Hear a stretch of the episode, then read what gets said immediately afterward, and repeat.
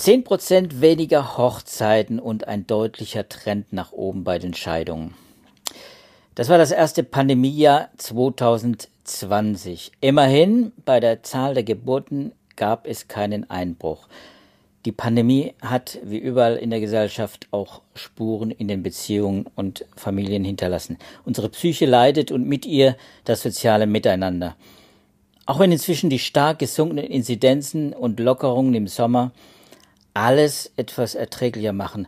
Dafür erfahren wir nun in der wissenschaftlichen Literatur umso mehr, wie Kinder, Paare, Singles unter der Pandemie und den Corona-Maßnahmen leiden und vor allem gelitten haben. Oder wie sie eben auch Lösungen gefunden haben, um damit besser klarzukommen. Um Stress also geht es heute und um die pandemiegeplagte Psyche. Damit hallo zusammen und willkommen zu FAZ Wissen, unserem Podcast für aktuelle Veröffentlichungen aus Naturwissenschaft und Medizin. Ich bin Joachim Müller-Jung. Und ich bin Sibylle Anderl. Ja, und wir sind beide Wissenschaftsredakteure im Ressort Natur und Wissenschaft der FAZ. Ich bin Biologe und begleite die Klimaforschung und die Medizin. Sibylle ist promovierte Astrophysikerin, Philosophin und ja, auch das Psychologin. Sibylle, du hast einen wunderbaren Text geschrieben für die äh, Mittwochbeilage. Äh, und zwar einen Text, den wir online unter dem Titel Wie Paare vom Virus profitiert haben könnten äh, veröffentlicht haben. Und das ist ja nun überraschend, äh, vollkommen kontraintuitiv. Ich würde, hätte vermutet im Vorhinein, dass auch die Paare äh, unter der Pandemie und vor allem auch unter den Maßnahmen auch leiden. Äh, aber man kann das alles so und so sehen. Du hast eine das, für diesen Text eine Arbeit aus äh, Amerika, aus Texas, University of Texas, glaube ich, ausgewertet und hat, hast das aufgeschrieben. Schilder mal kurz, wie es dazu kommt, dass es eben auch pandemiebedingt auch richtig, äh, dass man als Paar äh, auch richtig profitieren kann. Ja, also erstmal nicht, dass hier Missverständnisse aufkommen. Psychologin bin ich natürlich nicht, auch wenn ich das immer sehr interessant finde, was die Psychologen so machen. Ähm, genau, und das ist auch bei diesem Thema wieder der Fall gewesen, dass ich diese Studie sehr spannend fand. Es geht, wie du schon gesagt hast, um die Frage, wie die Pandemie auf Paarbeziehungen gewirkt hat. Und um jetzt deine Frage mal kurz und bündig zu beantworten, der positive Effekt der Pandemie auf Beziehungen und auf Konflikte innerhalb von Beziehungen kann sein, dass unter einer geteilten Krisensituation sozusagen ähm, für das Paar eine ähm, gegenseitige Unterstützungssituation entsteht. Also das Paar sieht, wir sind zusammen in einer Krise, in einer größeren Krise, die erstmal nichts mit uns zu tun hat. Viele Menschen leiden darunter. Wir sind nicht dafür verantwortlich, aber wir müssen zusammenhalten. Und das kann ein Effekt sein, der auf Beziehungen erstmal positiv wirkt. Also das ist sozusagen die Aussage der Studie äh, in Kurzfassung, ähm, weshalb die Psychologen auf diese Frage überhaupt gekommen sind, ist, äh, weil es den Effekt gibt, das kennen wir alle, des sogenannten Stress Spillovers auf Englisch, also dass sozusagen Stress von außerhalb der Beziehung negativ in die Beziehung hineinwirkt. Also man ist zum Beispiel in der Arbeit gestresst oder von Kindern gestresst oder es passieren einem blöde Dinge, man kommt nach Hause, hat lange im Stau gestanden. Man ist genervt und lässt das Ganze am Partner aus. So, das ist ein Effekt, den man kennt. Und was man aber auch weiß, ist, dass die Frage, inwiefern dieser Stress von außen wirklich negativ in die Beziehung hineingetragen wird, dass der davon abhängt, was diesen Stress auslöst. Und da ist eine These, die den Ausgangspunkt dieser Studie bildet, ähm, dass eben dieses Hineintragen von Negativem in die Beziehung eben dann nicht auftritt, wenn der Stress außerhalb der Beziehung durch etwas verursacht wird, was viele Menschen betrifft, für das ähm, die Betroffenen keine direkte Verantwortlichkeit besitzen und was einfach klar als Stress verursachend identifiziert werden kann. Und wenn das der Fall ist, ähm, dann kann eben das greifen, was ich gerade schon beschrieben habe, dass dadurch dann die Beziehung gestärkt wird, dass man sich dessen bewusst wird, man ist in einer schwierigen Krisensituation und man nimmt das als Motivation, das zusammen gestärkt durchzustehen. Also einen kollektiven Stressfaktor quasi. Was könnte das denn noch sein? Also so, ein, so eine Naturkatastrophe, kann das Klima auch sowas wie ein kollektiver Stressfaktor sein? Was, was kann denn das alles sein? Ja, das ist eine interessante Frage, ob das mit dem Klima vielleicht dann auch irgendwann der Fall ist. Ich meine, das ist momentan ja jetzt äh, noch relativ unsichtbar für uns, aber Naturkatastrophen könnte natürlich auch ähm, so ein Beispiel sein, wenn man zusammen, was weiß ich, in eine Flutkatastrophe gerät oder so. Das ist was, was jetzt bisher wissenschaftlich noch nicht studiert wurde. Beispiel aus dem Paper ist die Finanzkrise 2009. Da wurde das schon mal studiert. Da haben schon mal Psychologen Umfragen durchgeführt. Ähm, ist ein interessanter Fall, denn Finanzprobleme sind dafür bekannt, dass sie negativ auf Beziehungen wirken. Also wenn Paare finanzielle Probleme haben, dann ist das sehr stark damit korreliert, dass auch die Beziehung Probleme bekommt, also dass sich die beiden dann nicht mehr besonders gut verstehen. Und äh, während der Finanzkrise gab es natürlich äh, in großem Maße finanzielle Probleme. Es gab da ja, ja erinnern wir uns ja wahrscheinlich noch alle dran, ist ja jetzt noch nicht so lange her, also diese große Weltfinanz- und Bankenkrise. Ähm, wenn klar war für Paare, dass die finanziellen Probleme eben anderweitig verursacht wurden, also dass einfach die Banken Mist gebaut haben, dann war es eben nicht mehr so, dass die finanziellen Probleme negativ auf die Beziehung gewirkt haben. Und diese Studie nehmen die Psychologen an der Stelle als Motivation zu gucken, ob das genauso auch für die Pandemie gilt. Okay, und das hat dann so zu so einer Art, naja, wie soll ich sagen, emotionaler Korrosion geführt. Äh, und die soll jetzt aufgefangen werden, eben durch die kollektive Wahrnehmung, also indem beide wahrnehmen oder ja, indem alle im Prinzip wahrnehmen, aber auch eben in der, in der, in der Paarbeziehung, in der Familie selbst, dass, dass da ein, eine Gefahr ist, ein Stressfaktor, den man nicht aus der Welt schaffen kann. Und das bildet, so steht es ja, glaube ich, auch in der Überschrift, so eine Art Puffer ne, für diese Beziehung. Ja, genau. Also die Überschrift ist ganz schön, Blame the Pandemic. Also wenn man jemanden hat, einen Sündenbock, ein externes Ereignis, was schuld ist dafür, dass der Partner sich so blöd verhält, dann geht's allen besser. Und ähm, das haben die nachgeprüft, ob das tatsächlich der Fall war. Sie haben Umfragen gemacht in Amerika während der ersten Pandemiewelle. Das war von Mitte Oktober bis Anfang Mai. Und haben dann nochmal sieben Monate später dieselben Pärchen und Teilnehmer befragt. Ähm, Mitgemacht haben 191 Menschen, das waren 81 Paare und 29 Individuen. Und die wurden befragt über das, was sie jeweils gestresst hat, über ihre Zufriedenheit mit der Beziehung und über eigenes wahrgenommenes negatives Verhalten gegenüber dem Partner. Das heißt, sie hatten dann eine Menge Daten und konnten gucken, ob sie da Korrelation finden. Und sie haben tatsächlich gefunden, was sie schon vermutet haben. Ähm, während der Pandemie wurden Beziehungsprobleme eher ähm, auf die Pandemie geschoben, also auf die besonderen Umstände, als auf den Partner. Also gut für die Beziehung. Ähm, und das war insbesondere bei Frauen zu beobachten. Also Frauen, die sehr stark ähm, sich dessen bewusst waren, dass die Pandemie zu einer schwierigen Situation führt, die haben es hinbekommen, diese negativen Stresseffekte weniger in die Beziehung hereinzutragen, als das bei Männern der Fall war. Das sehen Sie so in Ihren Daten. Sie sagen aber gleich einschränkend dazu, ähm, es haben weniger Männer mitgemacht bei der Studie als Frauen und das kann auch ein statistischer ähm, Effekt sein. Also es muss nicht unbedingt statistisch, statistisch signifikant sein, dass Frauen besser in der Lage sind, ähm, äußere Stressmomente und Probleme in der Beziehung zu trennen als Männer. Ähm, das ist was, wo sie sagen, dass sie da nochmal genauer in zukünftigen Studien nachforschen wollen. Okay, das heißt also, methodisch ist das vielleicht auch ganz wichtig. Wir haben das ja immer wieder auch in so psychologischen Studien, äh, dieses Bias-Problem, das Verzerrungsproblem, dass man eben nicht alle Faktoren auch erfährt in solchen ja, Fragebogen. Das waren ja Fragebogen, die ausgefüllt wurden. Äh, die müssen ja äh, natürlich sehr genau durchdacht sein, was da drin steht, was abgefragt wird. Aber es gibt halt dann auch immer wieder Lücken. Deswegen, und es gibt ja dann, wie du jetzt gesagt hast, ja wohl auch Verzerrungen durch einfach dadurch, dass manche Paare eben beide teilgenommen haben und in manchen Paaren eben auch nur einzelne äh, äh, quasi einzelne Teilnehmer dabei waren aus mhm. dem Paar und äh, dann sind ja Zuschreibungen und vielleicht dann unterhält man sich auch weniger darüber. Also das sind ja alles solche Verzerrungen, weswegen man glaube ich, so eine Studie insgesamt natürlich mit Vorsicht genießen muss. Mhm. Ja, natürlich, das ist immer ein Punkt bei solchen Daten. Man hat ähm, bei Beobachtungsstudien ja immer das Problem, dass man ganz, ganz viele Faktoren hat, die eine Rolle spielen können, die man aber nicht alle abfragen kann.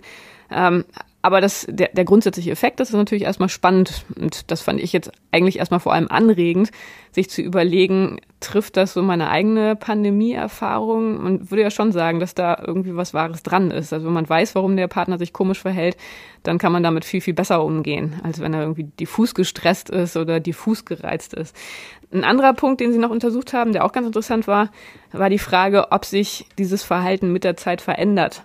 Deshalb haben sie auch zweimal diese Fragebögen rausgegeben, also einmal während der ersten Welle, wie gesagt, und einmal sieben Monate später, weil die Überlegung war, vielleicht schwächt sich das irgendwann ab. Also dass man sozusagen in der ersten Welle noch ähm, sich viel mehr dessen bewusst ist, dass es eine besondere Situation ist und dass man ganz besonders vorsichtig und nachsichtig mit seinem Partner sein muss und dass man das aber über sieben Monate gar nicht durchhält und dann doch irgendwann die Krise in der Beziehung anfängt.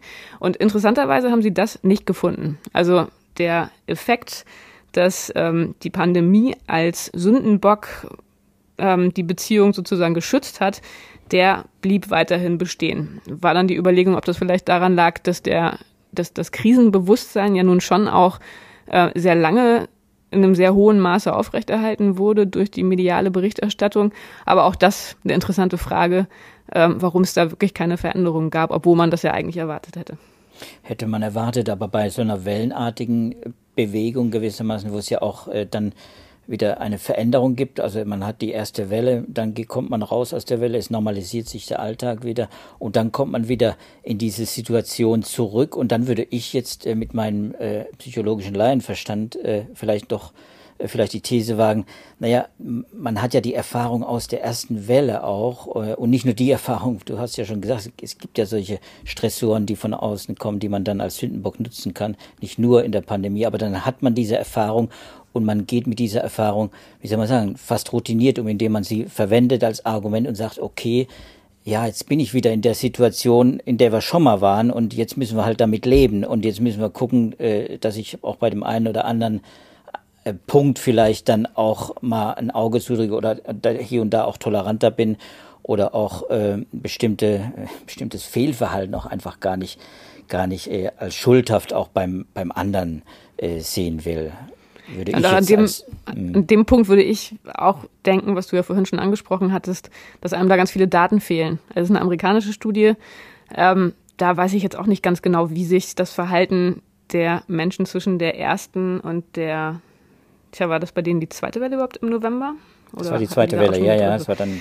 Mhm. Ähm, also wie sich da auch die Maßnahmen unterschieden haben. Also hier in Deutschland weiß man das ja so in etwa, dass zum Beispiel die Mobilität ähm, während des ersten Lockdowns minimal war und dass in den Folge-Lockdowns nie wieder so stark eingeschränkt ähm, befolgt wurde oder so stark einschränkend befolgt wurde. Ähm, da kann man dann natürlich auch spekulieren, ob das vielleicht einen Einfluss hat. Also wenn dann Homeoffice nicht mehr ganz so ernst genommen wird, ähm, genau. wenn vielleicht auch insgesamt die Psychologie in der Bevölkerung anders ist und so. Also da würde ich denken, das sind da sind ganz viele Faktoren, die wahrscheinlich auch eine Rolle spielen, die in der Studie jetzt nicht zum Einsatz gekommen sind. Ja, aber die, die ja, glaube ich, auch angesprochen werden. Ich meine, das, das ist ja auch ein Faktor, dass man so eine Art Resilienz ja auch aufbaut, äh, wenn man wenn man A, die Erfahrung schon gemacht hat, äh, die auch mitbringt in so, ein, äh, in so, eine, zweite, in so, ein, eine zweite Welle äh, und dass man, dass man auch einfach gelassener damit umgehen kann und ja, wo, wobei, auch gezielter das einsetzt. Hm?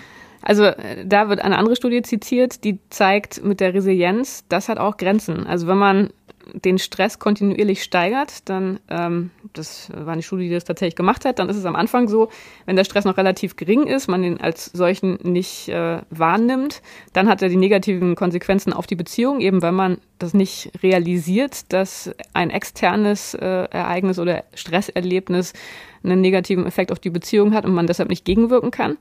Dann irgendwann wird der Stress so groß, dass man es halt merkt, dass man diesen negativen Einfluss von außen hat. Dann kann man dagegen arbeiten dann löst sich diese Korrelation auf, also dieses, dieses Stress-Spillover. Also dann hat der Stress weniger negative Auswirkungen. Und dann kommt aber irgendwann der Fall, wo der Stress so groß wird, dass auch Resilienz nicht mehr weiterhilft. Und dann leidet die Beziehung wieder. Und deshalb waren die Psychologen bei dieser Studie davon ausgegangen, das könnte vielleicht irgendwann im Rahmen der Pandemie der Fall sein, dass dann einfach die Nerven so blank liegen, dass es auch nichts mehr hilft, dass man sagt, naja, wir sind in einer Krisensituation und wir stehen das irgendwie zusammen durch, sondern dass dann halt wirklich wieder die Probleme anfangen. Aber ja, ja, weil, ja, war hm. anscheinend nicht. Ja.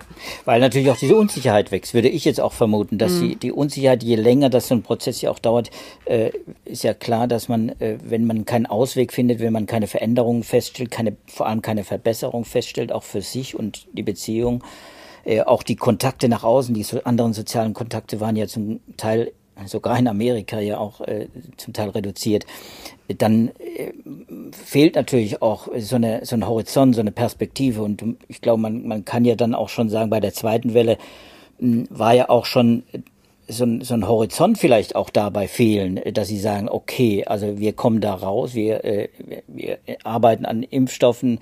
Äh, man kann ja da viel jetzt spekulieren, das steht ja alles nicht in dieser Studie drin, aber ähm, es gibt da sicher viele Faktoren, die da in dieses, äh, in diese Wahrnehmung, dieses Verhalten und die Sensibilitäten da mit eingreifen, die wir, die, die gar nicht untersucht werden können. Deswegen bin ich ja bei solchen psychologischen Studien mhm. immer vorsichtig, das so pauschal zu deuten.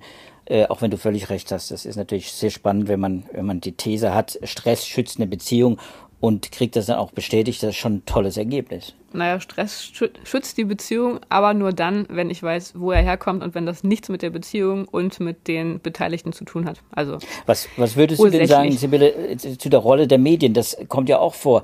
Also diese genau das, was du jetzt äh, ergänzend noch dazu gesagt hast, man muss wissen, dass es diesen Stressor gibt äh, da spielen ja die Medien auch eine Rolle. Also spielt ja die Wahrnehmung, dass dieser Stressor auch da ist, ja auch eine Rolle.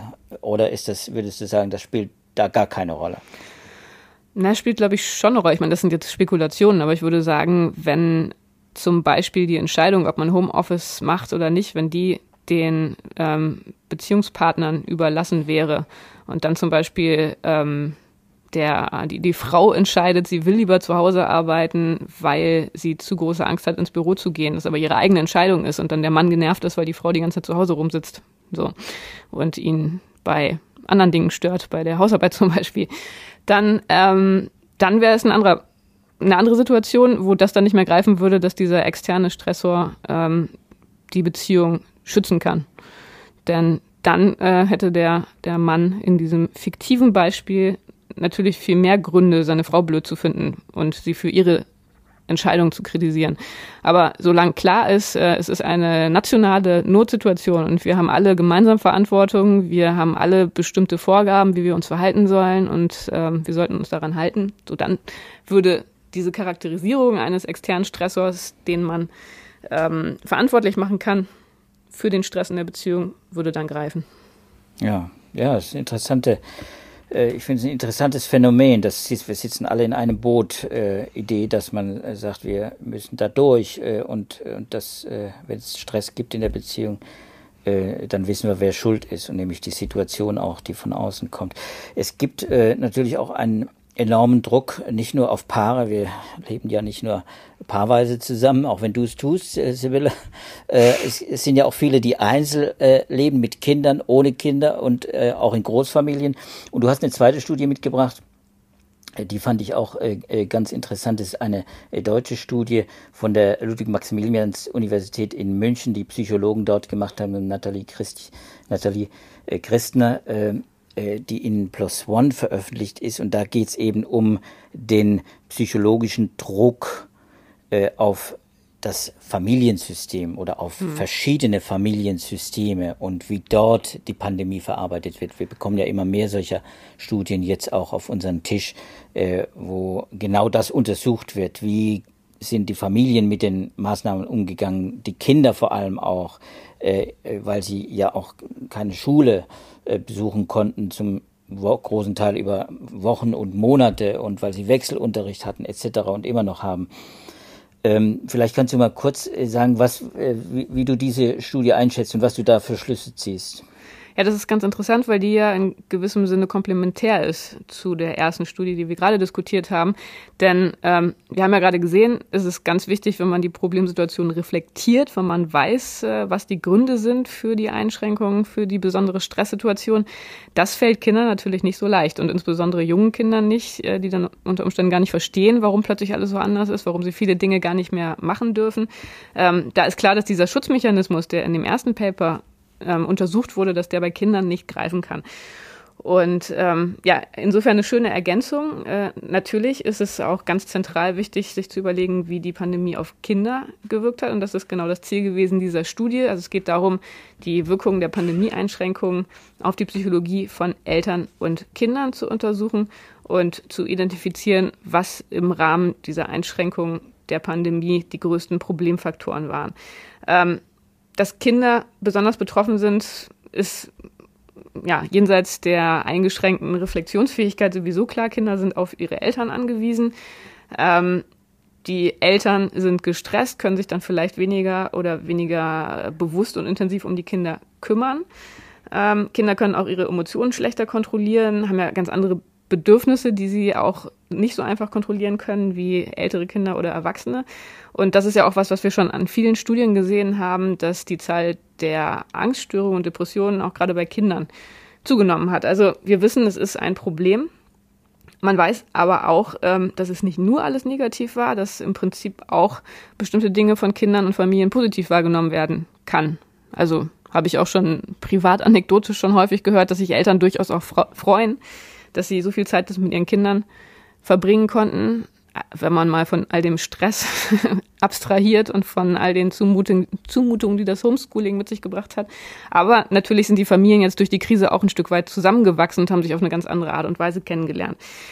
Ähm, die Psychologen aus München haben sich ähm, angeguckt, wie das in Deutschland war. Sie haben sich Familien gesucht, die Kinder haben in der Altersgruppe zwischen drei und zehn Jahren.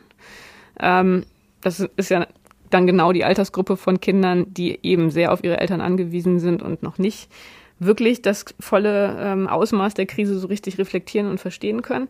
Die Psychologen haben Umfragen, Online-Umfragen durchgeführt, Mitte April 2020 bis Anfang Mai, also interessanterweise genau der gleiche Zeitraum wie bei der anderen Studie, ähm, als wir hier in Deutschland im ersten Lockdown waren. Und abgefragt haben sie Stresslevel von Eltern und Kindern, dann die empfundene Lebensqualität der Kinder, dann die Frage, ob die Kinder in irgendeiner Form problematisches Verhalten zeigen.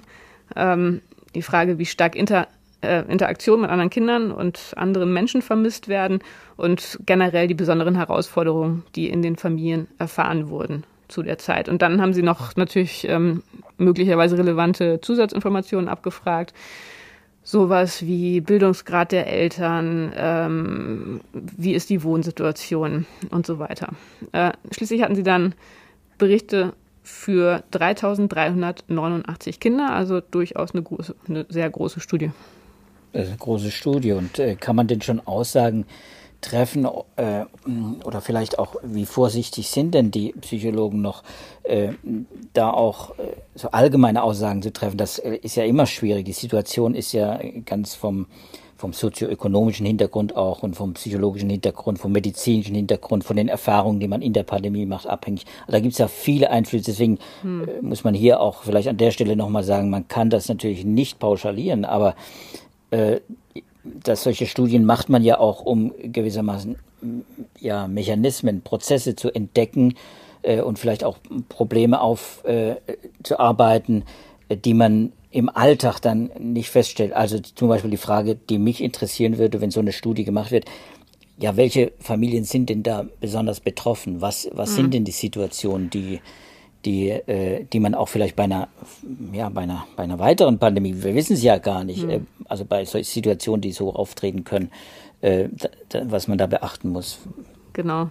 Das ist, ähm, ja, natürlich wieder genau der, der Einwand auch, den die erste Studie ähm, ja auch schon hervorruft. Also wieder das Problem, wir haben so viele Faktoren und so viele Einflüsse, dass das immer schwierig ist, bei diesen Studien allgemeine Aussagen zu treffen. Die Psychologen präsentieren in ihrem Paper erstmal die Daten. Also das heißt, da kann man sich einfach angucken, wie das alles aussieht und haben das dann statistisch ausgewertet. Und ähm, die Ergebnisse, die sie präsentieren, die sind, würde ich sagen, jetzt nicht übermäßig überraschend, was sie dadurch aber natürlich auch nochmal glaubwürdiger macht. Ähm, sie finden, dass sowohl Eltern als auch Kinder größtenteils sehr gestresst waren in der Zeit. Ja, alles andere wäre irgendwie überraschend gewesen. Ähm, sie haben festgestellt, dass den Kindern vor allem die soziale sozialen Kontakte fehlen. Auch das ist natürlich erwartbar. Also gerade in dem Alter drei bis zehn ist das ja ganz, ganz wichtig, dass Kinder mit anderen Kindern in, Kon Kindern in Kontakt kommen, dass sie Freundschaften pflegen können. Junge Kinder können das ja nicht so richtig gut über digitale Medien. Die können ja nicht äh, sich dann einfach WhatsApp-Nachrichten oder so schicken. Die müssen ihre Freunde wirklich sehen. Ansonsten geraten die aus der Erinnerung und äh, man verliert den Kontakt. Und das ist natürlich dramatisch für kleine Kinder. Ähm, Betroffen sind insbesondere Einzelkinder von den negativen Folgen. Das ist ein anderes Ergebnis der Studie. Auch das nicht besonders überraschend, denn die mit ihren Eltern alleine ähm, sind natürlich ja, besonders blöd dran, wenn ihnen Spielpartner fehlen. Ähm, auch weiterhin besonders negativ betroffen sind Alleinerziehende. Auch das äh, hätte man wahrscheinlich schon erwartet. Und dann, dritter Punkt, äh, Familien ohne Garten und ohne viel Platz. Die sind auch besonders negativ betroffen. Also da hat man gesehen, dass die Kinder besonders leiden und äh, besonders problematisches Verhalten zeigen. Ähm, die Studie hat auch gefunden, dass es durchaus positive Aspekte der Zeit gab. Also es war nicht nur alles negativ. Äh, die Kinder haben vor allem gewertschätzt, dass sie mehr Freizeit hatten und mehr Zeit mit den Eltern verbringen konnten. So. Und wenn man sich das jetzt so anguckt ähm, als Ergebnis, dann kann man daraus tatsächlich Konsequenzen oder gewisse Schlüsse für die kommenden Lockdowns ziehen. Das machen die Wissenschaftler auch. Ähm, die diskutieren explizit die Frage, was daraus politisch folgen könnte.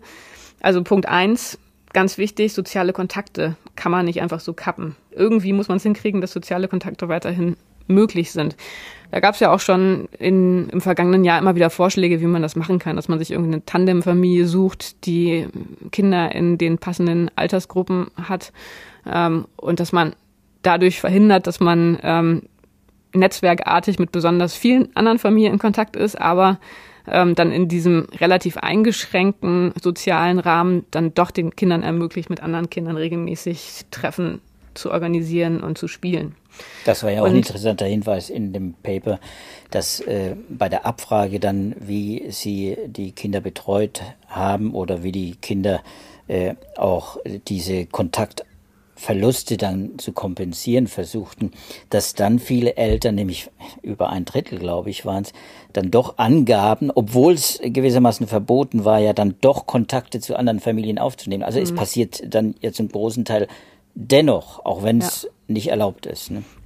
Ja, ist ja auch klar. Ich meine, die Familien, die standen unter so einem großen Leidensdruck und da muss man sich einfach aktiv Lösungen überlegen. Also man kann nicht einfach sagen, es geht überhaupt gar nicht, sondern man muss, ich meine, ist ja klar, man muss irgendwie gucken, wie findet man eine Lösung, die für die Kinder jetzt nicht ganz katastrophal ist und die aber trotzdem epidemiologisch sinnvoll ist und die Gefahren ähm, möglichst minimiert, die mit einer Ansteckung einhergehen. So, und dann nächster Punkt, klar, man muss ähm, gezielt bestimmte Gruppen von Familien fördern, also insbesondere die Alleinerziehenden dann die Familie mit Einzelkindern und die Familie mit begrenzten Ressourcen. Es ist klar, wenn man eine Familie hat mit vielleicht vielen Kindern, die noch nicht mal einen Balkon hat, wenn dann wie im ersten Lockdown noch die Spielplätze gesperrt sind, das ist natürlich eine Katastrophe. Da hat man, glaube ich, aber natürlich auch schon viel gelernt im vergangenen Jahr. Ähm, aber das kann, glaube ich, immer helfen, wenn man dann nochmal eine Studie hat, die das dann mit Daten unterfüttert und den Politikern nochmal Anhaltspunkte gibt, worauf in Zukunft hoffen wir mal, dass wir jetzt nicht noch besonders viele und besonders ausgedehnte Lockdowns äh, vor uns haben. Aber falls es doch wieder der Fall sein sollte, dass man da einfach schon besser weiß, wie kann man darauf achten, dass die psychologischen Folgen für die Familien und insbesondere für die Kinder möglichst gering ausfallen. Zumal die Situation ja heute eine andere wäre als im letzten Jahr. Heute haben wir natürlich Antigen-Schnelltests. Wir haben ganz andere Möglichkeiten, um, um solche Effekte, die eintreten und die zu befürchten sind und die jetzt ja auch belegt werden, dann auch zu kompensieren. Also schnell, mit Schnelltests kann man ja viel machen. Das wird ja mhm. auch dafür sorgen, dass wir mit den Lockdowns äh, bei einer vierten Welle mit Delta oder Lambda oder was auch immer da noch kommt an, an Varianten, dann auch immer noch arbeiten kann und zwar sehr konstruktiv arbeiten kann. Man darf nur hoffen, dass natürlich die Politik auch äh, das, mhm. das sehr konstruktiv damit arbeitet und und da progressiv damit umgeht, dass man nämlich äh, dann auch Möglichkeiten schafft, eben auch mit, mit Tests nicht nur in Geschäften äh, Einlass äh, äh, zu gewähren, sondern eben auch bei dieser sozialen Frage auch dann auch endlich mal äh, da auch aktiv etwas unternimmt. Und das mhm. ist, glaube ich, auch die Wahrnehmung bei vielen, wenn man mit Menschen spricht, dass, dass sich da viele ja doch relativ alleingelassen haben und dann nur Worte wie Lockdown oder Quarantäne und also solche Begriffe dann auftauchen, die natürlich fast schon äh, für sich sprachlich wie eine Strafe wirken, hm. wie eine Höchststrafe. Und das, äh, und das muss natürlich auch versucht werden, wahrscheinlich dann zu kompensieren. Was ich jetzt noch interessant fände, was aber leider in den Studien natürlich nicht auftaucht, wäre, beide Studien zu kombinieren. Also zu gucken, ob es vielleicht einen positiven Effekt hat, den man nachweisen kann, wenn man mit den Kindern die Situation bespricht und auch schon mit Grundschulkindern das wirklich ganz explizit thematisiert, warum die Eltern gerade so gestresst sind, warum alles so. Das machen ja wahrscheinlich viele Familien auch, ähm, viele Eltern. Insofern hätte man das wahrscheinlich auch abfragen können. Würde mich mal interessieren. Ich erinnere mich selber, ähm, mal wieder anekdotische Evidenz, die nicht besonders viel wert ist, aber äh, als ich in der Grundschule war, gab es eine Phase, wo unsere Grundschullehrerin ganz merkwürdig war. Und wir haben alle sehr darunter gelitten, weil sie sehr viel mehr geschimpft hat als vorher und sehr reizbar war. Und dann haben irgendwann Eltern sie mal angesprochen und dann kam raus, dass sie gerade irgendwie in einem Scheidungskrieg sich befand. Und dann hat sie mit uns Kindern darüber gesprochen und sich entschuldigt und gesagt, äh, das ist halt gerade so und wir sollten ihr Bescheid sagen, wenn das so ist. Und das hat es für uns sehr, sehr viel einfacher gemacht. Und ähm, also das, das war wirklich eine Hilfe. Insofern konnte ich mir vorstellen, dass dieser Effekt, der in dem ersten Paper beschrieben war, vielleicht zumindest eingeschränkt auch für Kinder gelten könnte. Ja, Spekulation. das bringt mich auf, auf einen Punkt, äh, den ich gerne noch äh, von dir gewusst hätte, weil ich habe es nicht gefunden, vielleicht hast du es gefunden, die Frage nach den nach der, naja, nicht der Lockdown-Angst, sondern, sondern eigentlich der Pandemie-Angst, also die Angst vor dem Virus. Das spielt ja bei vielen Kindern auch eine Rolle. Spielt ja oft auch, und das wird oft unterschätzt, äh, eine Rolle äh, im größeren Familienkreis, im Kontext äh, einer einer Großfamilie, also Oma, Opa noch in der Familie oder man will sie besuchen, die darf man dann auch nicht mehr besuchen, was ja der Fall war letztes Jahr. Äh, da haben doch viele Kinder, und da nehme ich an, eben auch äh, Grundschulkinder durchaus schon, äh, das als äh, ja sehr belastend wahrgenommen, dass sie als möglicher Überträger äh, dann auch des Virus in Frage kommen. Das hat man natürlich den Kindern ja auch versucht zu erklären und äh, wird das, wird das in diesen Fragebögen, wird das da in diesen psychologischen Studien auch abgefragt? Also welche Rolle die, die, das, die, das, die Virusangst spielt? Mhm. Ähm, also in der zweiten Studie wurde das auch abgefragt, wenn ich mich jetzt nicht völlig täusche. Ähm, da wurden, wurde das als mögliche Ursache für Stress bei Kindern auch ähm, überprüft. Und es stellte sich raus, dass es bei jungen Kindern keine besonders große Rolle spielt. Also ja, da war wirklich das, ja. worunter sie am meisten gelitten haben, dass sie ihre Freundin nicht sehen konnten. Aber die Angst vor dem Virus selbst, die war da relativ wenig ausgeprägt. Ja, und deswegen würde mich auch eine Studie, eine Anschlussstudie quasi interessieren, wie es äh, bei Kindern ist, die älter als zehn Jahre sind, also aus der Grundschule mhm. heraus, bei, in den weiterführenden Schulen, wie das da ist. Denn da hört man ja eben auch äh, jetzt im Kontext der Schule zum Beispiel auch, aber eben auch mit Großeltern, dass das doch schon eine stärkere Wahrnehmung auch bei den Kindern einnimmt. Ähnlich übrigens, wie ich das in dieser Klimawandelfrage ja auch immer wieder wahrnehme. Es gibt ja den Begriff der Klimaangst. Auch da spielen Kinder, Jugendliche, so gerade in den weiterführenden Schulen, schon spielt das eine große Rolle. Also dieser Begriff Klimaangst äh, wird genau damit äh, gewissermaßen ähm, in Verbindung gebracht äh, mit den eigenen Ängsten, ne? dass man, dass man äh, vor den, dass man die Bedrohung aktiv und sehr bewusst wahrnimmt. Äh, und das können natürlich kleine Kinder nicht. Deswegen wäre mhm. vielleicht so eine Studie auch im Anschluss daran. Und auch das muss man natürlich äh, ja auch irgendwo handeln. Das muss man managen. Da müssen Lehrer, das sind Eltern gefragt, das sind natürlich auch Medien gefragt, da ist ja die Gesellschaft gefragt, um das gewissermaßen ja auch wieder auszugleichen, um da nicht äh, überschießende Ängste zu erzeugen, die dann auch wirklich behandlungsbedürftig sind. Hm. Ja, wichtiger Punkt. Aber ich fürchte, heute fehlt uns die Zeit, das noch aufzugreifen. Aber ich denke, das Thema Psychologie in der Pandemie, psychologische Effekte ähm, des Pandemiejahrs, das äh, wird uns wahrscheinlich nochmal begleiten, könnte ich mir vorstellen. Denn dazu gibt's, hattest du ja eingangs schon gesagt, mittlerweile sehr viele Studien.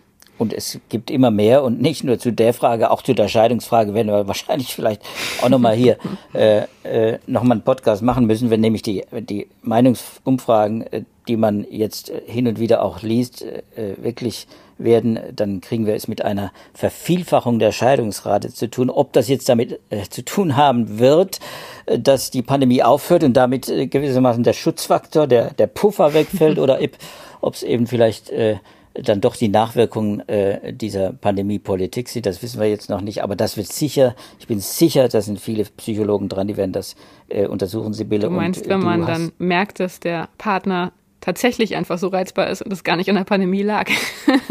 das könnte da, natürlich jetzt passieren. auch das wird dann aufgedeckt werden, hoffentlich mm. durch Studien. Ja, dafür machen wir diesen Podcast. Studien, äh, wirklich auch äh, Daten, die ausgewertet werden äh, und äh, und ich glaube, darin liegt auch äh, der Mehrwert, den unsere Hörer äh, haben. Und die Hörer freuen sich, glaube ich, auch immer wieder, wenn sie wenn sie solide Fakten geliefert kriegen aus wissenschaftlichen Veröffentlichungen, die ja äh, den Vorteil haben, dass sie eben nicht nur auf Anekdoten beruhen, auch nicht nur auf Einzelberichte, sondern eben äh, auch gewissermaßen statistisch unterfüttert sind, dass sie evidenzbasiert sind. Äh, das ist ja unser Ziel hier, äh, Sibylle. Wir haben, hm, glaube ich, du hast schon gesagt, wir müssen Schluss machen. Ich würde sagen, das war's äh, für heute. Äh, ich würde unsere Zuhörer auch nochmal einladen, falls Sie Anregungen, Kommentare haben äh, zu unserem Podcast von heute, wird es sicher viele geben. Schreiben Sie uns äh, unter dem Stichwort Podcast an wissenschaft.faz.de. Wir nehmen das gerne auf. Wir kriegen auch immer wieder Post und ich muss sagen, ich freue mich immer wieder, wenn wir auch äh, Anregungen, Themenanregungen bekommen, wie zum Beispiel von Dr. Martin Behre, der einen wichtigen Hinweis geliefert hat, äh, der auch auf unsere Berichterstattung zurückgeht, wenn wir also Zahlen liefern über Impfwirksamkeit und Impfeffektivität äh, und dann die Impfstoffe miteinander vergleichen und das Ganze auch gar nicht so leicht äh, zu entziffern ist und zu verstehen ist für die äh, Menschen, die nicht wie wir jetzt jeden Tag mit solchen Zahlen zu tun haben, denn da übersieht man oft, äh, äh, dass ich das ja gar nicht, dass das gar nicht so leicht verdaulich ist. Und und äh, ja, und solche Anregungen nehmen wir gerne auf und das äh, Thema Impfwirksamkeit, Impfeffektivität, äh, gerade jetzt äh, im Kontext äh, dieser neuen Entwicklung mit äh, der möglichen vierten Welle und Delta und so weiter, da werden wir sicher auch nochmal in einem der nächsten Podcast äh, draufkommen. Und bis dahin würde ich sagen, Sibylle, verabschieden wir uns hier. Wenn Ihnen die Folge gefallen hat, dann können Sie natürlich auch diese Folge und alle anderen natürlich auf den Podcast-Plattformen auch nachhören und Sie können es abonnieren. Ja, und ich würde sagen, liebe Sibylle, das war es für diesmal. Wir verabschieden uns zusammen und hoffen, dass unsere Zuhörer auch beim nächsten Mal wieder mit dabei sind. Bleiben Sie gesund und halten Sie durch. Tschüss zusammen. Bis nächste Woche. Tschüss.